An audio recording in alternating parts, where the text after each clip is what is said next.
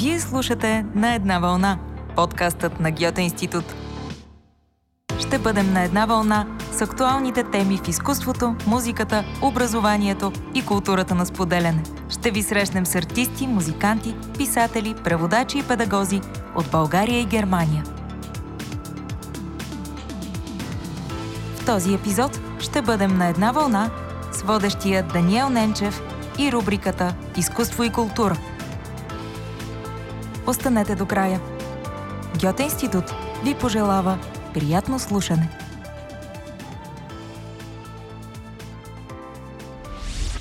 Здравейте! Радвам се, че можем да бъдем за първи път на една вълна в новия подкаст на Гьоте Институт. Подкастът на една вълна ще можете да слушате всяка седмица на сайта gyote.d наклонена черта София и в платформите за подкасти. На една вълна ще бъдем с различни събеседници от България и от Германия, с четирима водещи и с четири различни акцента. Ана Благова ще представя тенденции и добри примери в образованието. Понятието Commons или културата на споделянето ще се обсъжда с Иван Димитров. Любопитните аспекти в съвременната музика ще са приоритет на господин Александър Владимиров, а въпросите и отговорите, свързани с изкуство и култура, в по-общ, а и в по-конкретен план, ще ви предлагам аз, Даниел Ненчев. Темата, която ще ни занимава в първия брой е изкуство и политика. В светлината на изборите, които предстоят в България, си спомних, че като посетител на Истанбулското биенале за съвременно изкуство, взех, че седнах върху една творба. Там, в центъра на едно от изложбените пространства, се озовах върху голяма, червена платформа с няколко стъпала.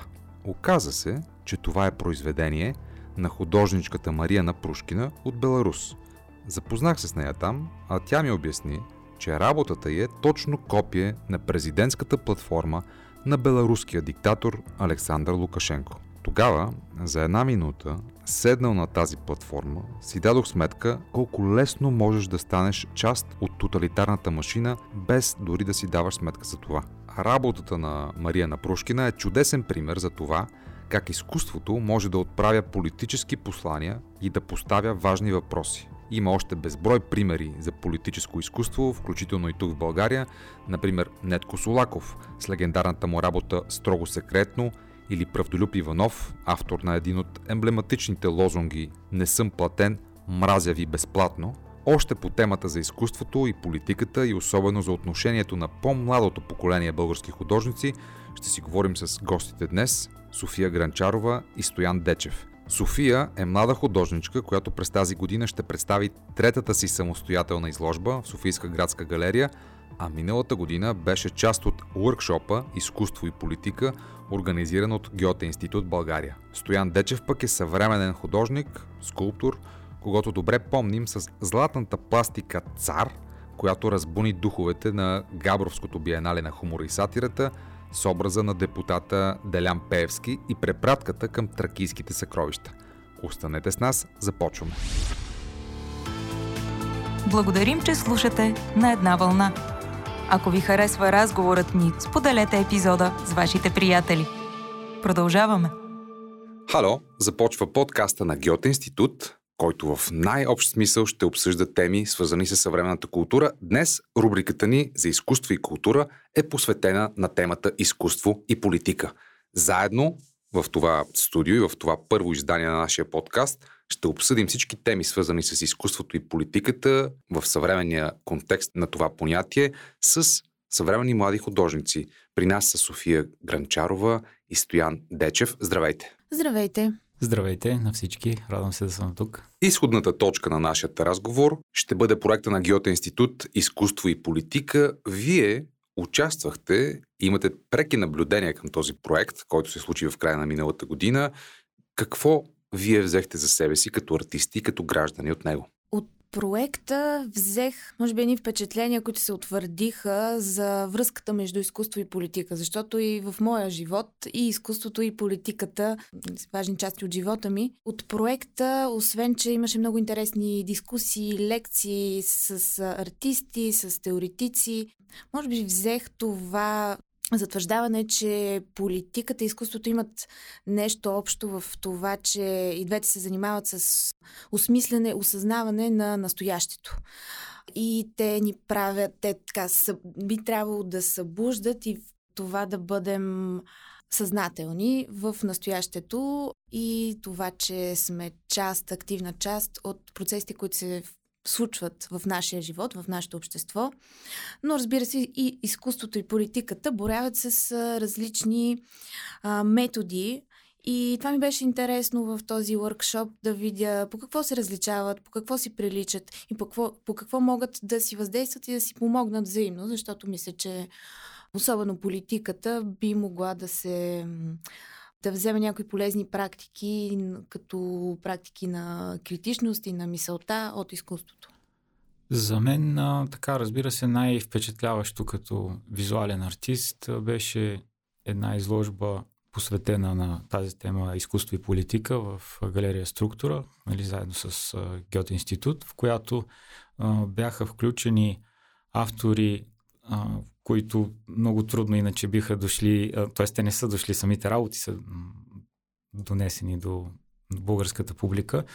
Работи като, на автори като Ото Дикс, Йозеф Бойс, Гюнтер Юкер, като разбира се основната тема е за травмата на артиста, принуден да, да бъде в състояние на война като например Ото Дикс а, и неговите произведения, които са а, свързани с а, гледки от Първата световна война, както и също така и произведенията на Йозеф Бойс, които като цяло започват от неговия период в, в, като пленник в а, а, Втората световна война.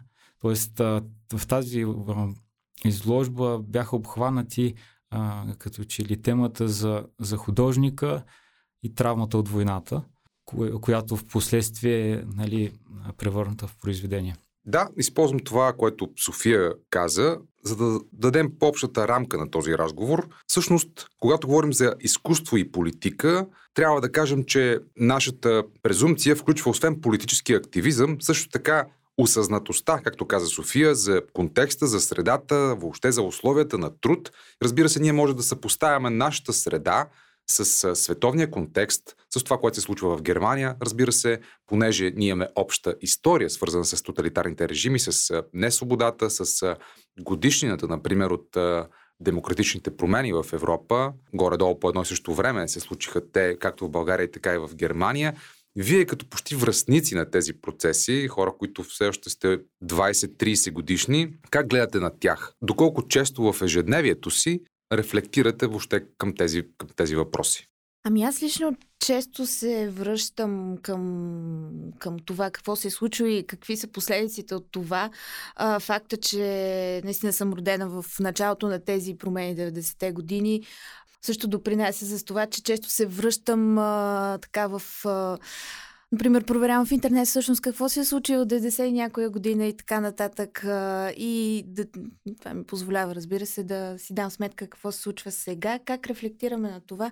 Ами, специално в България, специално в България, аз откакто съм се родила 90 някоя година, се слушам, че сме в някакъв преход и в криза. И честно казано, нали, не знам какво е да, нали, не е имало година, в която никой да не е казал, ей, сега не сме в криза, сега е добре и така нататък. Така че вече вече и тези понятия за преход, те толкова могат да се раздъвчат и може да кажеш, че е започнал, че е свършил и така нататък. Така че ето това е една разлика, която намирам с Германия, без нали, да съм живяла в Германия, да съм толкова запозната, че може би в Германия не говорят толкова за този преход, който след 30 години все още е на някакъв дневен ред. Докато тук аз мисля, че той продължава да бъде на дневен ред, защото има процеси, които не са се случили, политически промени, които не са се осъществили и България се събужда много бавно, но се събужда. Аз съм от така нареченото изгубено поколение, както се казва. Поколението, което е на прехода, което не принадлежи на някаква ясна концепция. Така че позицията е на, на човек, който преминава през някаква дезориентация. Тоест, ние за да преминем към някакво либерално общество, бидейки така в началото си образовани в една система, в която трябва да бъдем подчинени, в която трябва да бъдем послушни.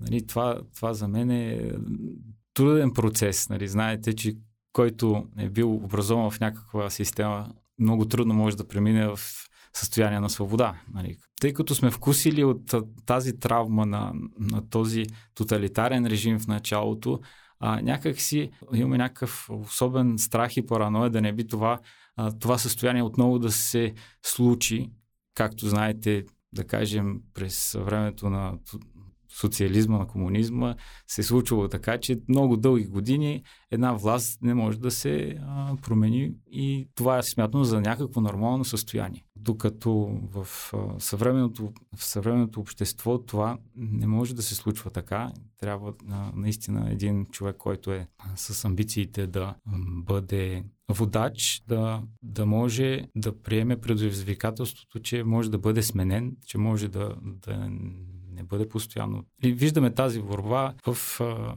постоянна а, борба с обществото. Това е така, защото най-вероятно в Германия, когато се говори за политика, се има предвид общия контекст, живота в обществото. Затова и е, такава рефлексия има Йосеф Бойс, който казва изкуство и живот. Докато тук, в България, когато казваме политика и политическо, винаги го свързваме с партиите и с партийността и с партийната принадлежност и с партийното противопоставяне, докато политиката е общия контекст, в който всъщност ние всички живеем.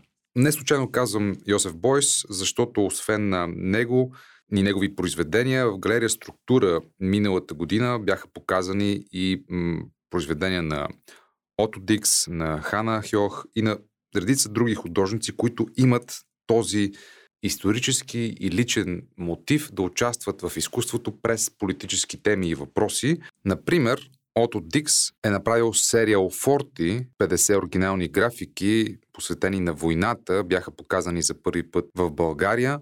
Вие, например, как гледате на тази негова идея, че изкуството трябва да показва какво трябва да се каже в името на истината? Какво трябва да се каже в името на истината? Ами в името на истината може да се каже всичко, което е нужно, може би. Мен изключително много ме впечатлиха работите в галерията, особено и начинът по който бяха изложени и големия брой от тях. Всъщност това също а, определено имаше значение. Не знам колко десетки офорти имаше на двете стени в галерия структура, обаче когато минаваш и гледаш един след друг, един след друг, то, то дори нали, има ефект на, на някакъв филм, в който са монтирани различни сцени и натрупването на тези сцени и на тази директност, с която Ото Дикс говори за, за политика, за война, а, нали, визуалното, което също е изключително директно, а, според мен беше много, много силна и аз подкрепям този м- така, този подход към говоренето за политика и за политически проблеми. Разбира се, това не е единствения начин, но това е един ефективен начин, защото защото със средствата на изкуството успява да изпрати едно доста директно послание. Значи, като художник, много често ми е задаван въпроса дали художника не трябва винаги да прави нещо красиво. И а, от тази гледна точка аз винаги съм се съпротивлявал, че този вид а, изкуство, което е декоративното, не че няма място в а, а, света на изкуството, но като че ли едно изкуство, за да бъде съвременно, то а, все пак се насочва към някакви съвремени проблеми, а, които то да реагира по някакъв начин. А, човек не може да остане безучастен, бидейки някакъв а, нали, морален човек в едно общество, не може да бъде изолиран и така паралелно да се движи в а, някакъв а, свят. Доста често художниците са обвинявани в това, че те имат един свой свят и едва ли не те живеят в него. Аз сигурно е така, всеки има свой собствен свят, но а, ние сме социални а, създания и ние а, всъщност черпим а, както вдъхновение, така и а, потенциал от случващото се около нас. То преминава през нас и ние по този начин а, рефлектираме чрез своите работи по своя си начин. Нали? Всеки артист а, спрямо собствените си способности, нали? тъй като разбирате, че визуалният художник се изразява по този начин, защото това е неговият начин. По този начин той най-добре се изразява, както разбира се аз сега по-трудно се изразявам с думи, нали, но...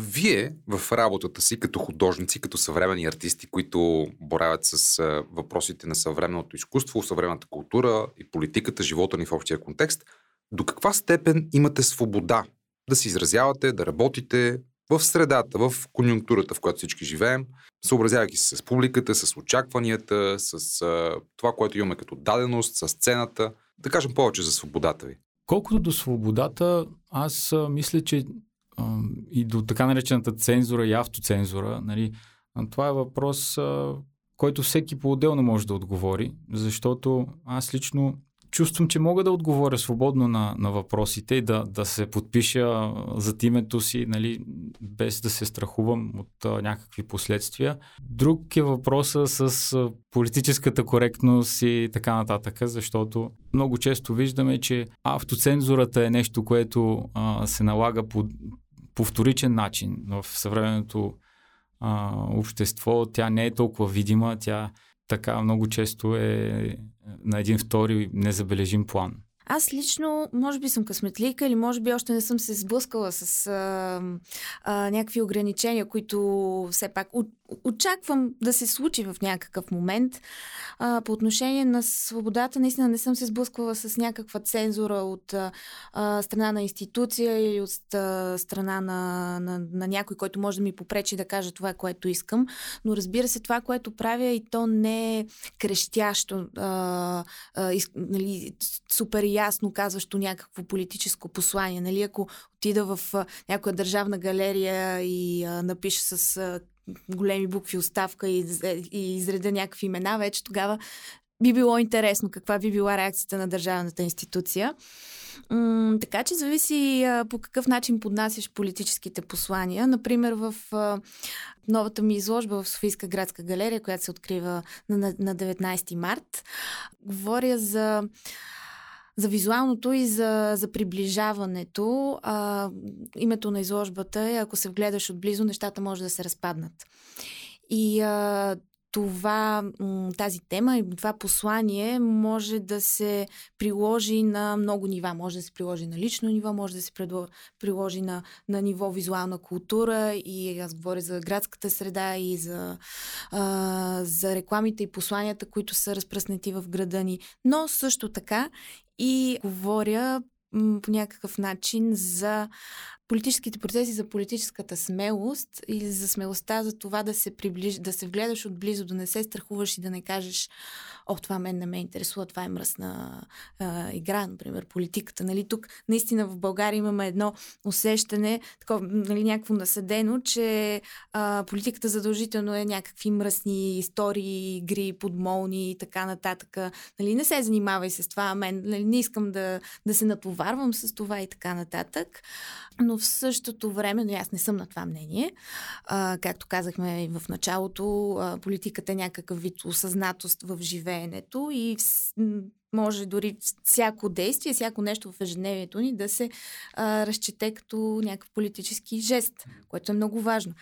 И във връзка с работите, които правя, ам, да, до сега не съм срещала а, някакъв вид цензура. Ще бъде интересно, ако се случи. А, нали, не, не си пожелавам да се случи, не си пожелавам да живеем в свят, който тези неща се случват, но знаем, че ги има. И във връзка с изложбата, ако се вгледаш отблизо нещата, може да се разпаднат а, те може да се разпаднат и точно това да ти позволи да ги пренаредиш на ново. И този разпад всъщност не е нещо негативно, не е някакъв опадък, то може да бъде, но аз го разглеждам под, а, под ъгъла на това, че когато се вгледаш отблизо в някаква тема, ти може да навлезеш в нея и може да си активна частица, която спомага за новото пренареждане на нещата, т.е. да се чувстваш включен в някаква промяна. Всъщност, първото послание на манифеста, свързан с изкуство и политика от проекта на Геоте институт е, че всичко е политика, доколкото ти искаш то да бъде и обратното. Тоест, когато си ангажиран с обществените политически процеси, независимо през каква форма, ти участваш в тях и ти си политически човек. Когато не искаш, когато се изключваш от, от тях, ти просто се изключваш от тях.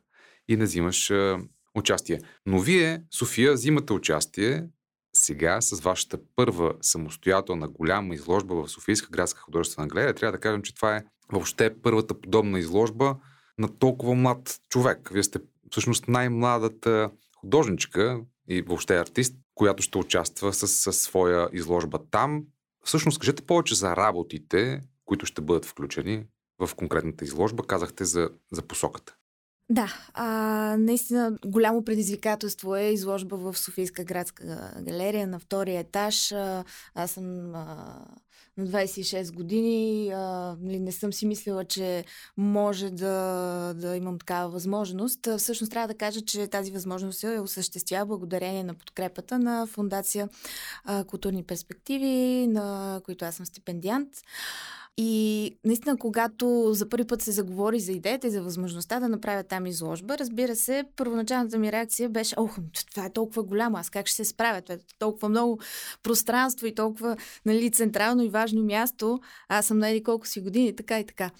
Тогава Ина Кънчева, която е основателката на фундацията, ми каза нещо, което така, ми остана в съзнанието и това беше просто и какво?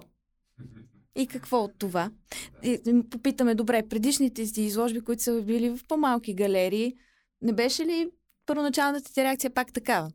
Да, беше. Наистина. И сега, като си спомня как съм се притеснявала за нещо по-малко, нали, мащаба се, мащаба се вдига и е много интересно да се наблюдава, например, а, нали, и също рефлекса това да, да, да искаш да запълниш пространството и си кажеш, о, това е толкова голямо, нали, какво ще направя, но в същото време да си кажеш, а, че, т.е. да спреш този, този рефлекс да запълниш пространството и да направиш това, което най-много ти се прави, т.е. Да, да, да, а, да имаш достатъчно смелост да го направиш. А, конкретните работи, които ще бъдат в, в галерията, всъщност една част от работите ще бъдат извън галерията, понеже така, а, като суров материал за работите взимам билбордите, които са насякъде в града ни, изобщо в България е пълно насякъде, в градове, магистрали, където сетиш е пълно с билборди, с реклами, с послания. Това мен винаги ме е впечатлявало. Това е доста специфично тук за, нашото, а, за нашия географски район. Примерно на Запад няма толкова много наситеност. И взимам от тях суров материал, взимам а, стари билборди а, и се занимавам с информацията, която предлагат. А, не филтрирам нещо конкретно, купувам си на старо и на случайен принцип каквото ми дадат. Работя с това. И а, всъщност изложбата започва малко по-рано от 19 март с два билборда, които ще бъдат на едно софийско кръстовище, които всъщност на мястото на билбордите ще има произведения. След това, а, вече в галерията, аз а, взимам така преработени изображения, които закачам обратно в пространството на галерията. Има една игра вътре-вън, мащаб също така. Говоря много за мащаба и на нашето физическо тяло спрямо тези огромни послания, които седят така. В обработката ми на изображенията много зумвам един вид, приближавам се, вглеждам се отблизо, взимам детайли, за да ги пренареждам и така нататък. Така че в изложбата ще има а, ще има от една страна един вид билборди, альтернативни билборди а, на тавана на галерията. На самите стени ще има едни малки бижута, аз така ги наричам. От малки обекти ще има също площадка за игра, защото сравнявам градската среда с а, голяма площадка за игра. Така съвсем набързо минавам през нещата за изложбата. Разбира се, ако седне, може два часа да, да, да водя монолог. Но ам, да, в изложбата на няколко нива се разглежда вглеждането и приближаването и активността спрямо това. По въпроса за свободата, по-общия, който зададох, вие казахте, че всъщност имате свободата и не сте се срещнали с цензурата пряко. Все пак въпросът за свободата принципно, когато става дума за производство на изкуство, за създаване на изкуство, опира и до аспекта економическа свобода. Все пак, за да създаваш изкуство днес, ти трябва все пак да си независим и да имаш парите за това. Как се справяте в този ред на мисли? Да, наистина свободата значи и тази свобода, която разбира се не е лесна, не е даденост. Аз в момента момента, специално с проектите, които се занимавам сега, а, имам късмет, че съм стипендиант на Фундация Културни перспективи, но това е все пак рядък случай и то не може да се говори за това като нещо. Също така а, работя офисна работа, която ми отнема доста голяма част от времето, но тази работа ми помага аз да бъда независима в такъв смисъл, че не правя компромиси с а, изкуството, което правя. Не ми се налага а, да го правя да го променям, за да бъде по-лесно продаваемо, например, или за да се вписва в някакви а, рамки, които да ми позволяват да економически да зависи от това. Всъщност, ако подчинявам, ако правя компромиси с изкуството си, то за мен няма да има смисъл да го правя и по-скоро ще хвана някаква друга работа и няма да се занимавам. Затова, наистина, тази економическа свобода е на цената на доста а, жертви, на доста компромиси, например, с личното ни време. И много мои колеги също работят различни неща, допълнително, понякога нали, по 8 часа на ден и след това са художници да си позволят тази свобода. Така че свободата струва скъпо, но и свободата трябва да се, а, да се защитава винаги. А, както м- един а, така мой а, а, познат а, самишленик от а, инициатива Правосъдие за всеки, защото аз от, отскоро членувам и там и също и с а, по-конкретни активистки неща се занимавам, беше казал много, много точно всяко от, всяка от ценностите, всяко от правата, които имаме, като например свободата, не са ни дадени а, по презумция. А, всяка от свободите, които имаме, е извоювана а, с много жертви, много пот, много време. И в а, момента, в който е, тази свобода ни бъде отнета, а, ние трябва да се борим, за да не бъде, а, защото тя много лесно може да се изгуби. Да, борбата за свобода и в случая в изкуството и економическа свобода е за сметка на много усилия и жертви, но според мен си струва, защото иначе няма смисъл. Добре. Благодарим, че слушате на една вълна. Ако ви харесва разговорът ни, споделете епизода с вашите приятели. Продължаваме. Стоян, ако ми позволите, Нека да обсъдим ваши конкретни произведения, които според мен имат изключителен политически заряд. Например, преди време вие създадохте едно гигантско ухо, което се разходи из центъра на София. Също така имате едно произведение, което се нарича Цар и представлява пластика на Делян Пеевски, която разбира се е аналогия или препратка към Терес. Кажете ни повече за тези произведения. Ами, ако мога да започна малко а, още от една още по а, а, стара работа, която може би не е така популяризирана, за да стигна до тези двете. Тъй като се случиха 2013, знаете, тези събития с големите протести и така наречения вече като икона бял автобус, а, естествено, а, тогава като пряк участник и нали, а, в тези събития за мен беше много интересна тази нощ с, с а, разбиването на, на този автобус, като на другата сутрин аз отидох и събрах стъклата от този, от прозорците на автобуса и като някакъв така символ на, на някаква такава съпротива, като някакъв материален из, израз и от тях направих една въпросителна. След което аз се замислих, че това, това за мен е един проблем, който бих искал да разработя повече. Отнеми доста техническо време, докато направя естествено малко по-сложна технологична тази а, маска, която всъщност а, е някаква а, как да кажа, шизофренно изображение, което напомня едновременно на два образа, на исторически на, и на съвременен. И тази препратка за мен беше интересна, тъй като за мен Идеята е, че времето е циклично и че историческите събития също по някакъв начин се преповтарят. И някак сме много склонни да забравяме неща, които вече са се случили. И те отново като през известно време изникват като проблем, някак си позабравени, както разбирате, също става и с този блям по комунизма, също става и с Същото се случва и с национал-социализма. Знаете, има все още такива движения в България, които не само в България, в Германия, на, на други места. И обществото по някакъв начин а, се бори с, с това, нали, за да, за, срещу забравата най-вече, на, на някои неща, които художниците по този начин отразяват, бележат времето, както Ото Дикс, виждате, белязал Първата световна, Бойс Втората световна, своето преживяване.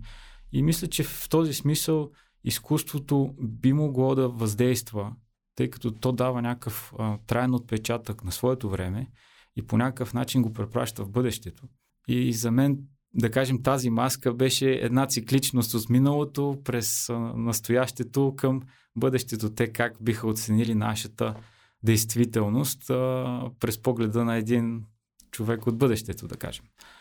И другата работа, която беше с това ухо, а, тя произлезна от факта, че а, тя беше част от София Art Week, но а, начина по който съвременният художника като цяло реагира към съвременните събития, как, как той ги, ги отразява, остава ли безучастен. И а, аз реших да направя тази акция, като а, возех, разхождах това двуметрово ухо из София. Работа се казваше Слушаш ли, като имаше съответно а, двузначното а, в двузякия смисъл на, на тази дума, в която можеш да послушваш и да бъдеш послуш, а, послушен, нали? като а, основната идея беше да подходя както някои известни активисти, където автора не, не е агресивен а, заедно с тълпата, но е единичен и а, търси места, където обикновено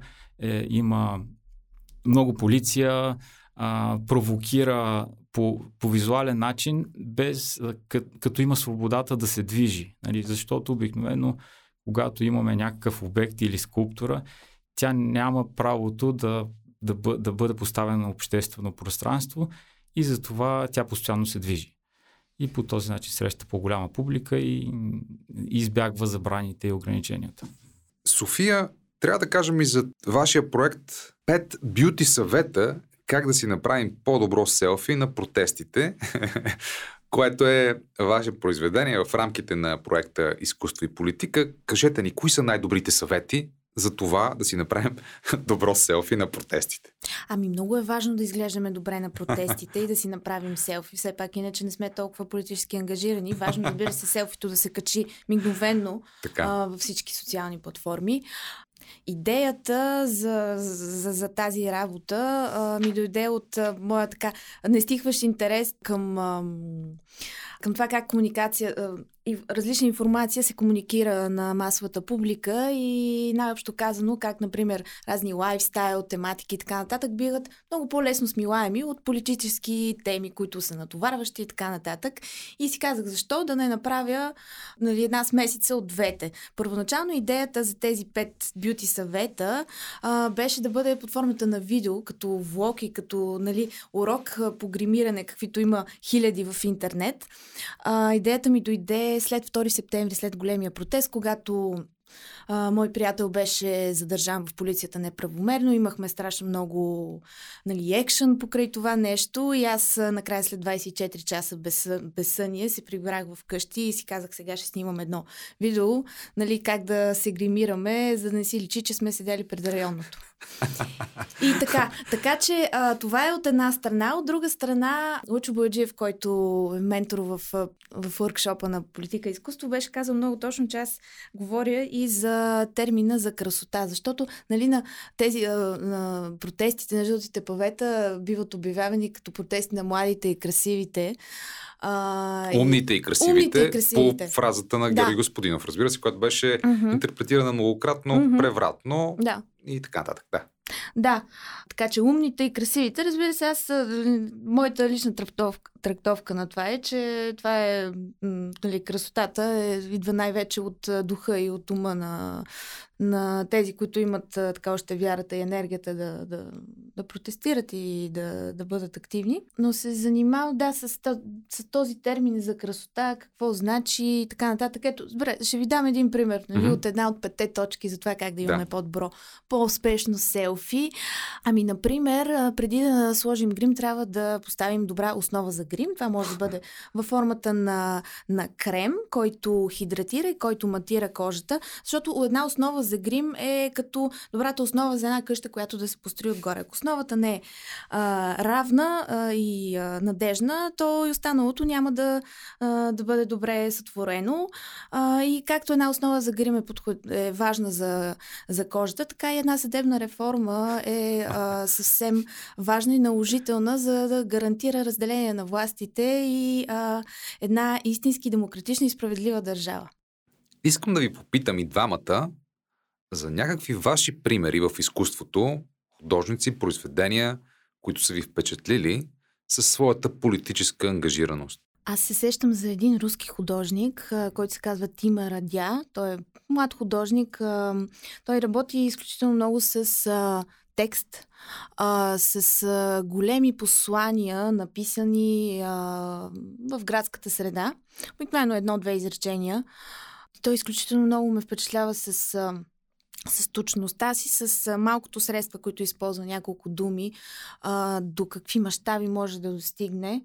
А, сещам се за един пример а, за една негова работа, където той беше написал някъде в голям град в Русия. Сега той на руски написано, аз ще го преведа така с мои думи, но беше нещо от сорта на а, какво ще правим утре, ако днес няма на кого да се доверим. Той е изключителен а, нали, критик на, на режима в Русия и а, нали, определено можем да го квалифицираме като политически, директно активистски а, замесен а, художник.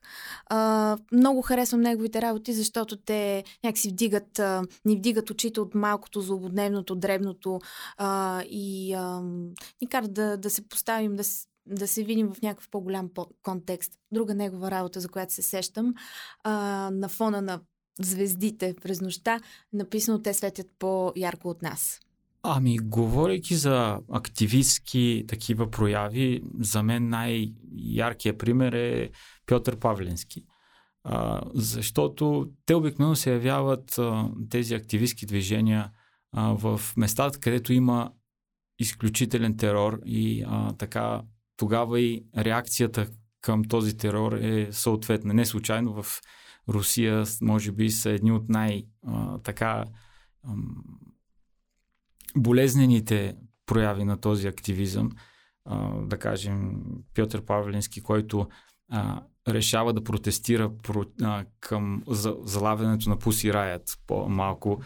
Той зашива устните си, за да, за да може да протестира към това явление, към тяхното залавяне. Тоест, а, също той отрязва ухото си до една психиатрична клиника, а, обгръща се от бодлива тел в, в работата, която се нарича труп. И така нататък, след като... Но, но той не, не е единствено критичен към а, Путин и неговия режим, както виждате в момента. Случаят с Навални който сега се случва, някакси по същото подобие може да бъде категоризиран по това нещо някакси. Той по същия начин реагира и във Франция към тяхната, защото те му дават гражданство, нали, приютяват го един вид, но той там критикува, да кажем, банковата система и зависимостта чрез една работа, която се казва осветяване, осветляване, където подпалва един портал и естествено бива съден за това, и той възприема осъждането като част от неговата акция, всъщност, и той не протестира към това специално. Така че за, за мен това е един доста краен а, и, и много така остър, а, болезнен а, активист. За мен е, разбира се, като човек, който се занимава и с скулптура, и с обекти и така нататък, много впечатляваща беше работата на Артур Чафа, която те всъщност бяха няколко, но белият албум, в който той всъщност се бори срещу сегрегацията на черното население в чернокожото население в Штатите. И той по някакъв много така обработен, оригинален начин успя да събере видеа, в които хора говорят за този проблем, а също така и едни творби, които бяха направени от едни огромни гуми за миньорски а, такива машини, в които имаше изляти шалове. Това беше всъщност е, така, една символична работа към, към потисничеството и сегрегацията в спрямо чернокожото население. Гумите бяха всъщност опаковани в вериги. Да, Това е интересното да. за тях. Да. да, и всъщност работата беше показана на последното венецианско биенале, където Джафа получи награда. Да. Накрая, накратко, според вас, София Гранчарова и Стоян Дечев, с които разговаряме днес, дама съвременни художници, каква е разликата между протестиращия човек и създаващия човек? Много добър въпрос. Ще има да си мисля над него, но така, сега веднага между протестиращия и създаващия. Ами ти като протестираш, също създаваш. Може би протест е някакъв вид на създаване. Разбира се, протест... това е освен протеста, нали, след протеста идва и нещо друго, така че Създаващия и протестиращия. Това са две понятия, които се преплитат, които не, се, а, не са еднакви, но надявам се протестиращия човек да бъде и създаващ човек, така да кажа.